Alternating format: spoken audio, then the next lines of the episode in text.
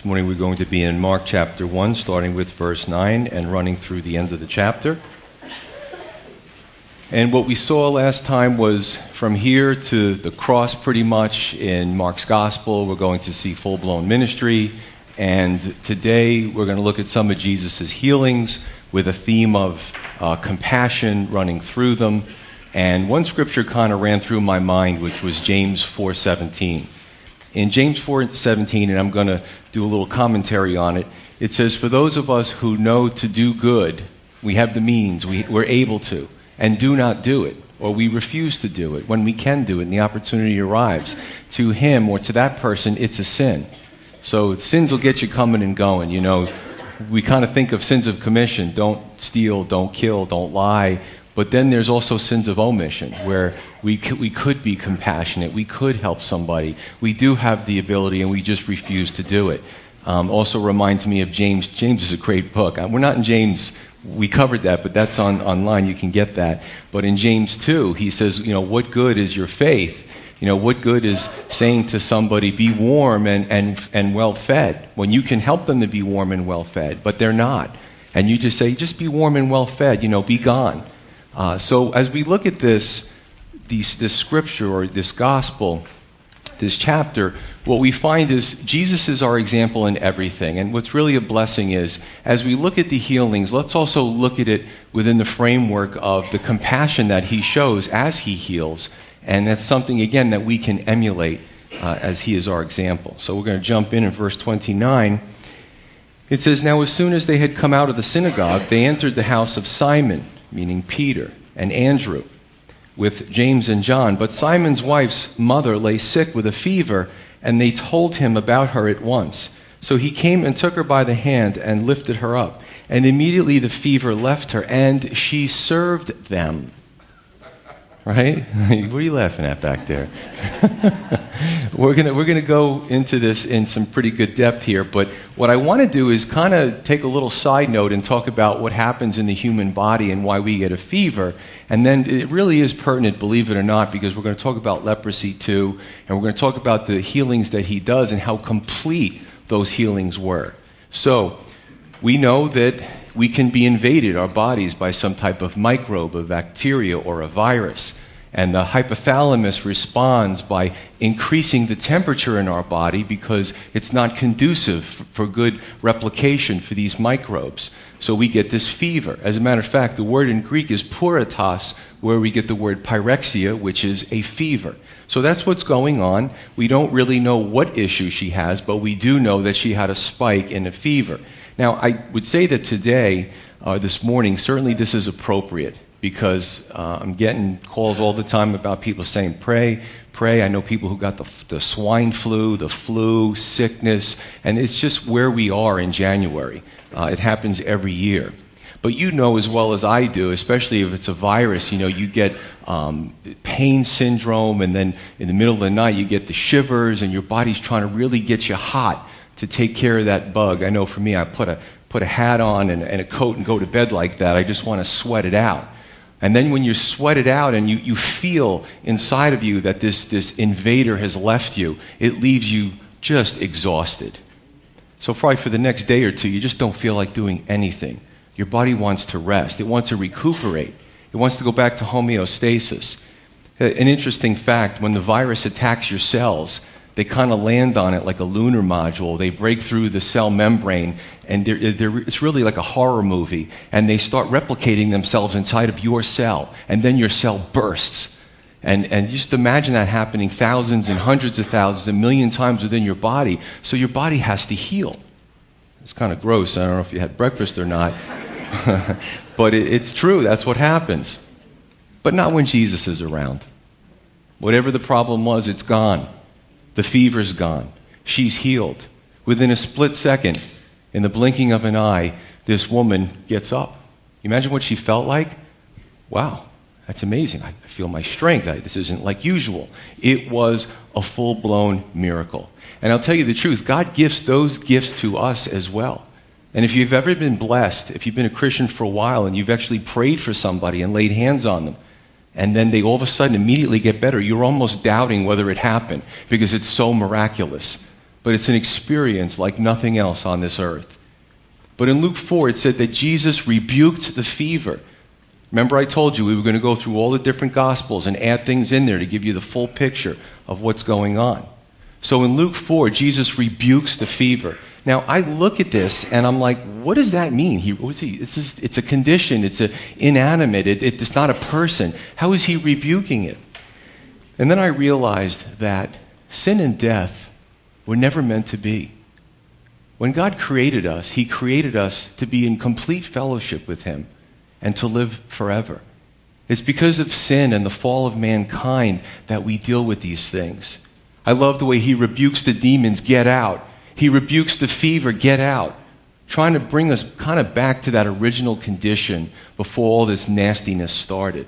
But unfortunately, while we're on this side of eternity, we have to deal with these ailments as a result of the fall of mankind.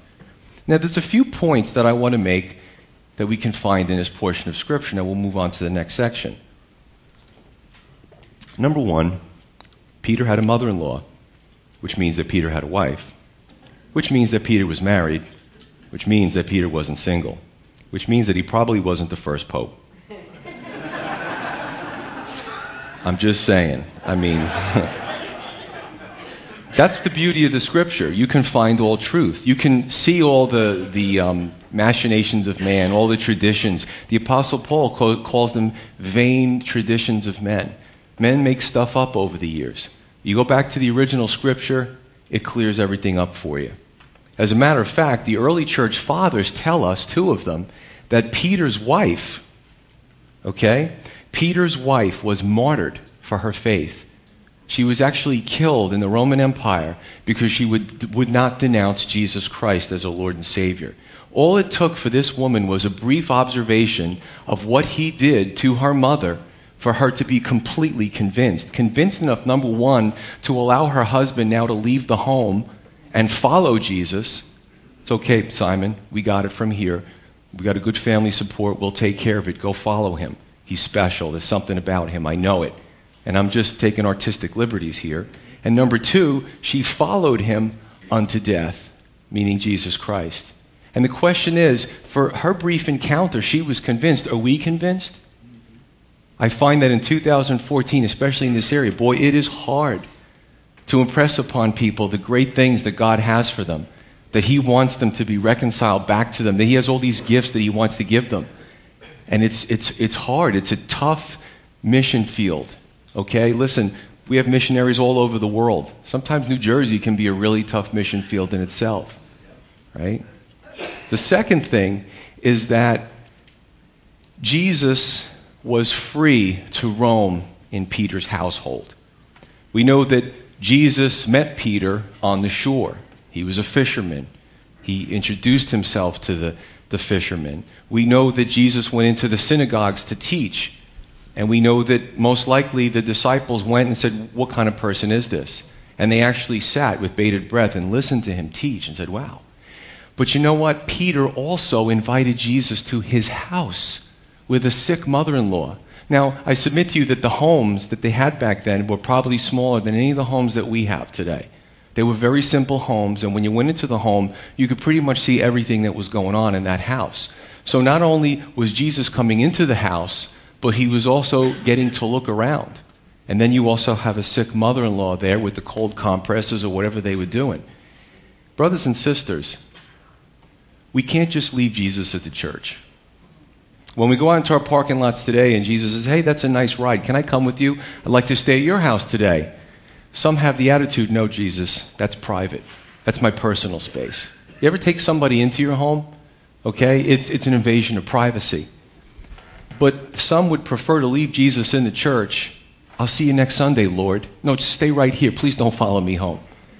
And that's really not the attitude that we should have because the more we allow Christ into our home and to poke around and to look into our closets, we all have dirty closets, starting with me. But we got to let Jesus look into those closets. That's the only way things are going to get better. We've got to have a real relationship with Him, not just a church relationship. That's important. Also, Jesus heals her, this woman. What does she do? She shows her appreciation by serving him. Maybe that was all that she could do for him. But she popped right up probably and just started moving things around and, and cleaning the place up and, and asking Jesus if there's anything he needed. In those days, they would take your sandals off and wash your feet and try to make you feel comfortable and anoint your forehead with oil. She starts serving them. All he did was heal her from a fever. But you know what he's done for us? He has saved us from our sins. He has put all those sins, mine and yours, and he put them in a big tractor trailer, backed them up at the end of the dock, hydraulic that baby up, opened the trailer doors, and all of our sins fell out into a sea of forgetfulness, never to be remembered anymore. Amen? Amen? Now, we know that works don't save. We know that theologically. However, the book of James tells us that the evidence that we're saved is in the form of our works. Our, our works are not forced out of obligation, they come naturally out of our appreciation for the Lord. Our works show the whole world around us that there's something special about us, there's something different. It's faith in action, or like I like to say, faith with feet on the bottom of it. Verse 32. Now at evening, when the sun had set, they brought to him all who were sick and those who were demon possessed, and the whole city was gathered together at the door. Then he healed many who were sick with various diseases and cast out many demons, and he did not allow the demons to speak because they knew him. We covered this before. Remember, before the creation of man, the angels were there. They were created by God the Father, the Son, the Holy Spirit. There was a familiarity, and then a third of the angels fell and rebelled against God. So they all knew Jesus immediately. The covering of flesh and bones could not cover the fact that he was the Son of God. Again, many today are unconvinced about the deity of Christ, but the demons knew exactly who he was. We talked a little bit about this last Sunday as well. I want to read another parallel scripture, Matthew 8:17, that goes a little further because he quotes uh, Isaiah when he speaks of this. In Matthew 8:17, when, when speaking about this, he says that it might be fulfilled, which was spoken by Isaiah the prophet, saying, He himself took our infirmities and bore our sicknesses. Now I want to take you back to Isaiah 43 two verses, because I think this is important, where it was referenced from. Isaiah 43, 4 through 5. I looked at about three or four different translations, and they all basically say the same thing, but there's some nuances. And I'm going to make my point. It says, Surely he has borne our griefs and carried our sorrows, yet we esteemed him stricken, smitten by God, and afflicted. But he was wounded for our transgressions, he was bruised for our iniquities. The chastisement for our peace was upon him, and by his stripes we are healed. The point I'm trying to make here is that when you take this in totality, whether it's sicknesses or our sins or our griefs or our sorrows, what does this tell you? It says that Jesus Christ wants to minister to, us spiritually. He came to die for our sins, didn't have to do that. He also came and took away our sicknesses, the people who lived back then. He cast out demons. He helped to take the burdens off of their minds. So it tells us that Christ can minister to us to us as a whole. Our spirit, our mind, and our body. Who says Jesus isn't enough? Who says there's stuff in the world and we have so many smart people today that thank God they, they showed up because because God couldn't do all the stuff that now these people can do for us. Not true. He wants to minister to the whole person. 35. Now, in the morning, having risen a long while before daylight, he went out and departed to a solitary place, and there he prayed. And Simon and those who were with him searched for him. So Jesus rises up early and goes to pray. A lot can be said about this.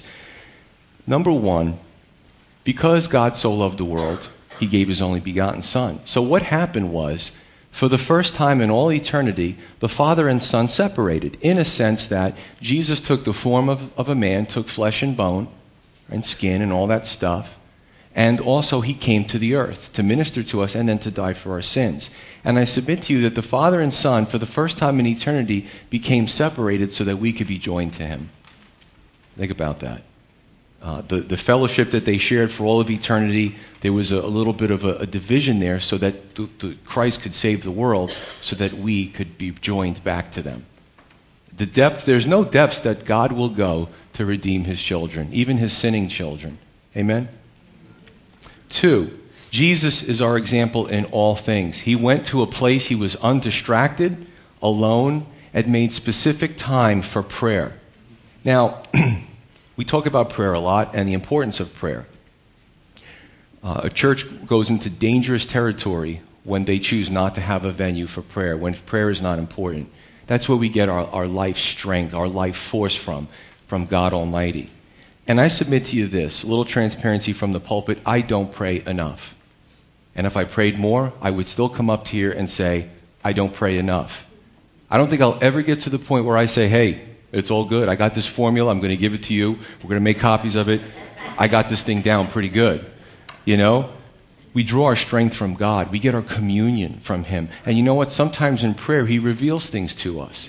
He lets us know of danger that's down the road. He wants to protect us. And He just wants our time. Three, prayer is also speaking to God as well as listening to God. You can't have one without the other. We just recently uh, uploaded a video to our church Facebook wall. So if you're not on, you know, asked to become a member on the group, we'll get you in there and you can check it out. It's called Coffee with Jesus. It's kind of cute. I've seen this done a few times. They're about three minutes long. And there's a guy who's, you know, dressed up like Jesus with the sash and the robe. And he meets this guy at like a coffee house and they're sitting across from a table. And this guy's hurried. He's a businessman. He comes and he's kind of praying in a sense. And he's got his list of things to do. And every time Jesus goes to respond to him, he cuts him off and continues. And at some point, the guy finally stops. And you can see Jesus, he goes, he takes a deep breath and he's going to talk. And the guy goes, Oh, look at the time. I got to get out of here. He goes, I'm going to end this with an amen. Goodbye. well, it's funny, but it's sad. Because sometimes we talk at the Lord and we're not listening to Him enough. It is a relationship. Some people find that strange. We may have a relationship with God. I say to them, Will you have a relationship with your loved ones? Yeah. We believe in God? Yeah. Well, He created that relationship, so why wouldn't you think? Some of it's just logic, it's common sense. And then, four, Jesus was disciplined. Disciplined. There's some things in the scripture I think that when we read it, we don't like it because it might say some things about ourselves. Uh, sometimes the outside world levels vitriol against us and has a problem with the Christian community, and you know what? Some of it we own. We need to be more disciplined like Jesus Christ. We need to set the example. We shouldn't be neglectful or slothful or fickle or feckless. I can't tell you how many times I've heard, I'll be there, I'll do that. I've just lowered my expectations. And I'm overjoyed when somebody actually, people keep commitments. You know, brothers and sisters, we can do a better job. We need to be a little bit more disciplined. Sometimes in the spiritual realm, we're slothful. When in, we go to our secular boss and our secular job and our secular uh, peer groups, and we're very punctual. That's unacceptable. I hear people say, Oh, I would love to walk with Jesus back then. Well, you doing it now? Because he could certainly use your help. 37. When they found him, they said to him, Everyone is looking for you. But he said to them, Let us go into the next towns, that I may preach there also, because for this purpose I have come forth. And he was preaching in their synagogues throughout all Galilee and casting out demons. So the disciples fin- finally catch up with Jesus, and they basically say, Listen, everybody's looking for you. I don't think any man could handle the popularity that Jesus had. It would immediately go to his head and destroy him. But Jesus did not want to be a celebrity. That was not why he came. He had specific goals, and that was not one of the goals. Everybody's looking for you. Hey, check this out. Uh, we're going to go into the next town. What? How many times did the disciples hear Jesus say something to them and they questioned what he would? Can you imagine that? They're questioning the Lord. But they did. They didn't understand. Didn't the Son of God know that people were looking for him? Of course he did. But his prayer time was more important. Now I'm going to speak to my pleasers because, you know, a church is a cross section of society. A pleaser is somebody who always wants to make people feel good, who always will kind of destroy themselves in an, in an event to make everybody happy and exceed all of their expectations. To my pleasers, I'd like to say this to you do what the Lord has called you to do, and then do the best you can. And that's it. Amen? Because you will be run over with others. You know, they'll, they'll realize that you're a pleaser. And they will continue to take, take, take, take until you're exhausted and there's nothing left. So that's to my pleasers. Jesus, though, wasn't concerned about the concern of the crowds. Jesus wasn't concerned that the disciples were going to go to the local police department and do a missing persons report. He knew what he had to do, and he was focused in what he had to do. Now, there's a few things we, that we can learn from Jesus' own mouth as he speaks. Right? For this purpose I have come forth. What did he come for? Well, John 3:16 is one of them. He came to die for the sins of mankind. In addition to that, he came to preach the good news of the gospel. This is actually good news. You can be freed from your sins. You can have a great standing before the Father because of this sacrifice. And I'll tell you this that we need to know more of our word as well. We need to know why Jesus came because there's a lot of things that are ascribed to Christ about why he came that are just clearly not scriptural. As a matter of fact, in the Garden of Eden in Genesis chapter 3, what did Satan do? He toyed with Eve. He got her by herself and he said, he started out, Did God really say this? And she tried to tell him what she thought she knew. And then he twisted God's words. Well, that's really not the reason. And the reason is this He's holding out on you. He knows that once you eat of that fruit, you're going to be just like Him, knowing everything. And, you know, I think the Father's got a little bit of a jealous streak running through him. So why don't you come with me and listen to me and take a bite of that fruit? And by the way, give some to your husband as well. And we know what happened from there. That's why we're in this position. But we need to know our word so that we're not deceived. In the, in the age of media and social media, we're getting bombarded by so many things. And sometimes believers don't know what's true and what's not true. The only way we're going to know it is to know our word. Verse 37. Everyone is looking for you, Jesus. His response, let's go to the next town. Now, this was not antipathy for the crowds, but it also wasn't his focus either. And this is an important lesson for ministry because crowds can bring men, and now women as well, many things. Know, if the crowds are big enough and your ministry is big enough, it can bring finances. It can bring a pretty nice lifestyle. And you see some of these people live in this lifestyle in the name of Jesus or on his back.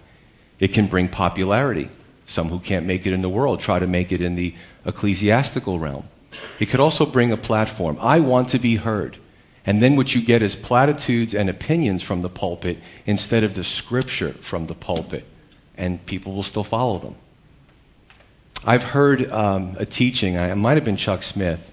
Maybe somebody, if you, I can't find out where it is, so if you know, come back and tell me after service, where he was speaking to pastors and basically using an analogy with books of the Bible about numbers, about counting heads.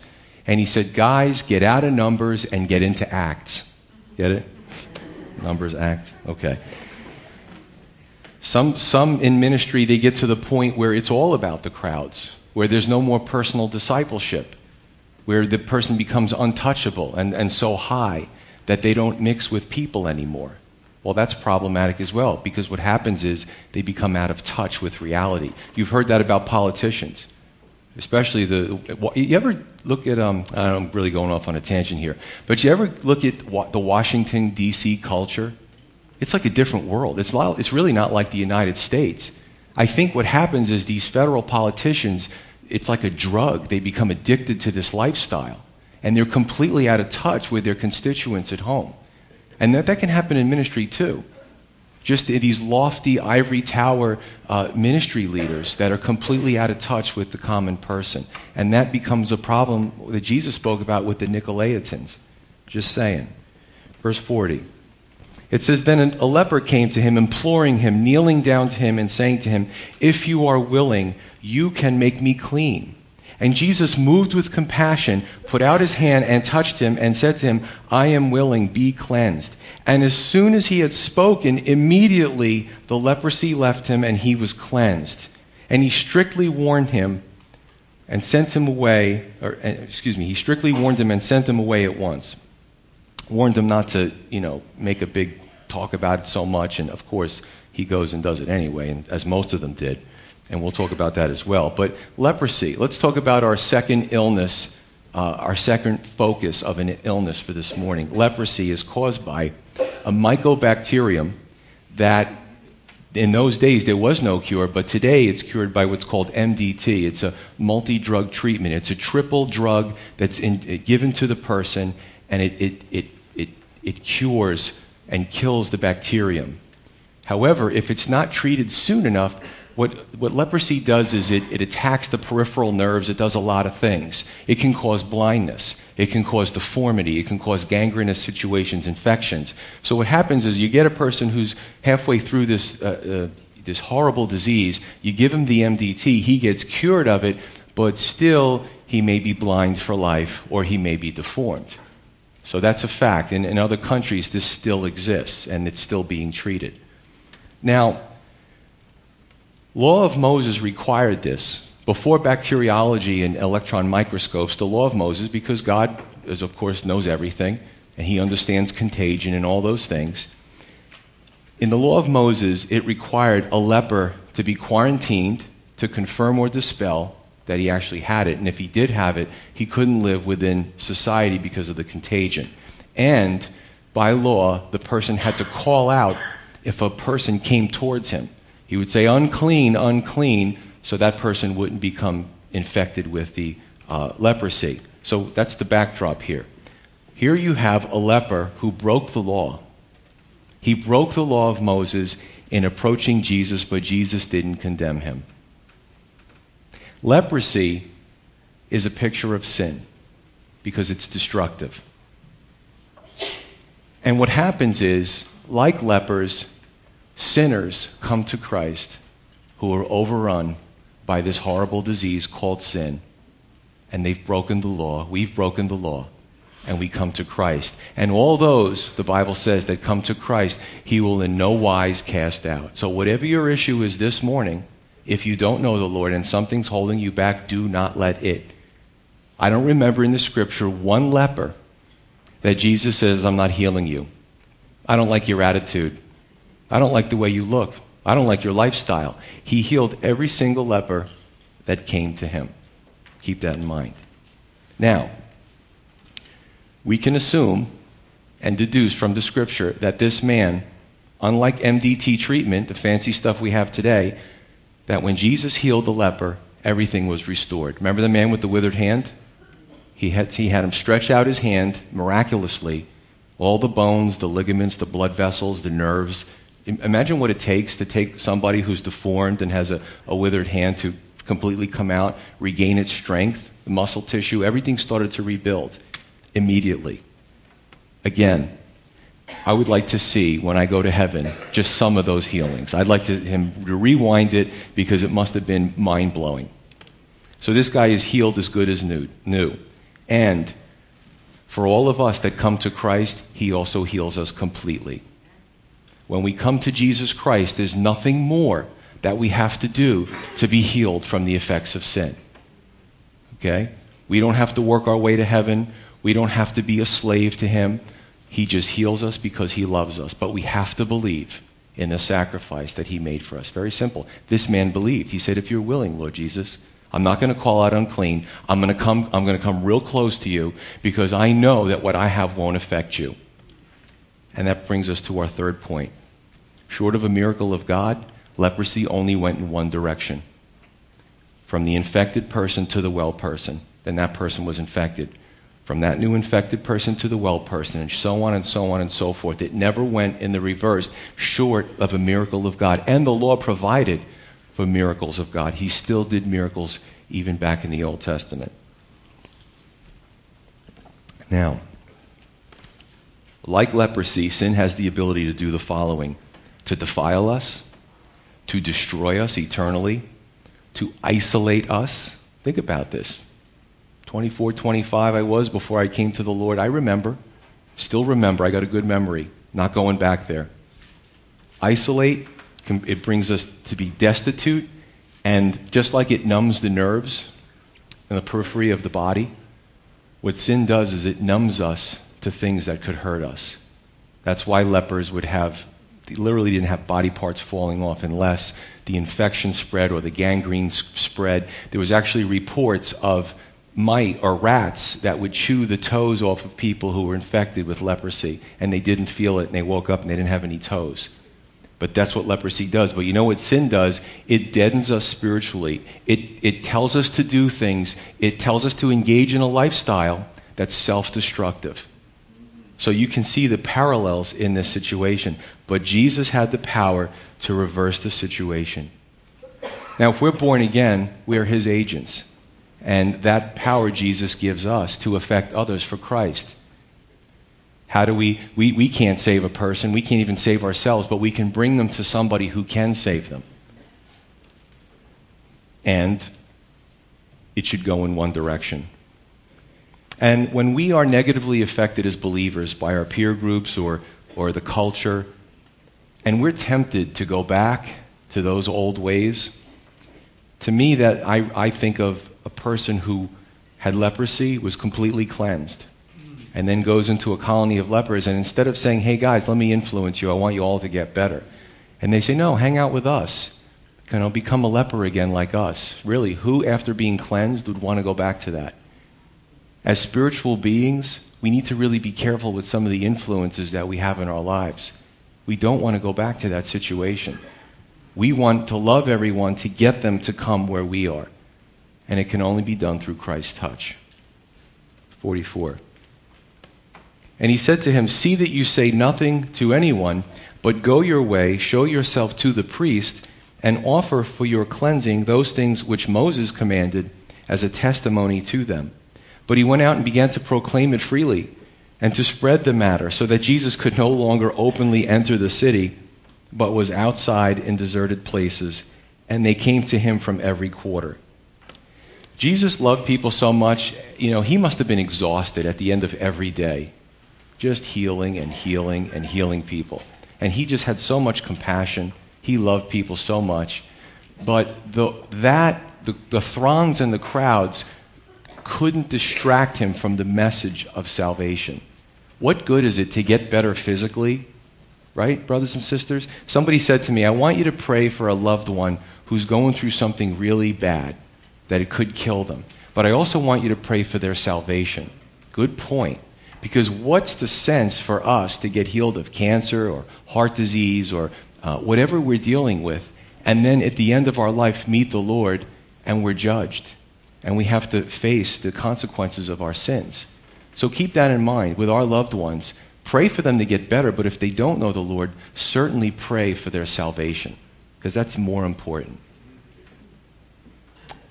So in verses 44 through 45, uh, basically Jesus tells him to go to the priest. Remember, Jesus didn't come to break the law, he came to fulfill the law, to fall within the framework of God's law, a Mosaic law. And in Leviticus 14, you see the whole, it's a very long chapter about the prescription and what to do and the sacrifice that has to make after the person is healed. In closing, if we had leprosy and we were healed, could anyone keep us quiet? However, a healed leper will eventually die, but a saved sinner will live forever. I wonder if one of Satan's tools and I, I think discouragement is a big one. That's a really nasty one. You ever get hit with a bout of discouragement and you just kind of, just takes the air out of you? It's one of his tools. He's got a really big tool bag. He's got some very impressive, intricate tools that he uses on us, and he just keeps flipping through them until he finds the right one. So I want to throw discouragement out there, but it has nothing to do with, with the message. Um, there's other tools that he uses. Number, another, another one is that we get stale in our walk with the Lord. And unfortunately, sometimes that can happen if we're Christians for a long time. We get engaged in the Christian community. We watch, you know, we, our friends are Christian. We want to send our kids to Christian events. And we get so immersed in this community, but our walk gets stale. Being, being doing Christian stuff day in and day out, sending your kids to Christian school and all that stuff, it doesn't, it doesn't make you mature. It doesn't give us a good walk with Him. We can allow our walk with Him to become stale. We can take the blessings of God for granted. Yeah, we can do that. And that's dangerous. We have a compassionate God desiring to walk with us, also desiring to save the people around us, and desiring us to use us to influence those people because He loves them. What's the sense in cloistering ourselves in a community and not going outside of that community and taking a chance on somebody who doesn't know the Lord? Amen? When we look at this chapter in its entirety, we see this is a story about a loving God trying to win his lost children back to him because he knows what's good for them. And it's also about us serving and desiring to be used by God. And it's a picture not of being guilt ridden. no one should ever serve because they feel guilty. Don't do that. Don't do Even the, the Apostle Paul says when it comes to giving financially, he says, if you don't have a joyful heart, you know what? Keep your money. That's my translation. But that's basically what he's saying. Don't give unless your heart is joyful about giving. Keep it. You need it more than the other person does. It's also not about a slavish obligation, but it's about his children, you and I, being won back to him, knowing what's good for us, showing our appreciation for the, for the love and the compassion that he gave us and the fact that he saved us from ourselves and from our sins. I just pray that as we go through this book, and this gospel that we really understand and receive of the love, forgiveness, compassion that He has for us and others around us, and that we allow Him to have first place in our lives. Let's pray. Father in heaven, there's, there's nothing like going through the Gospels.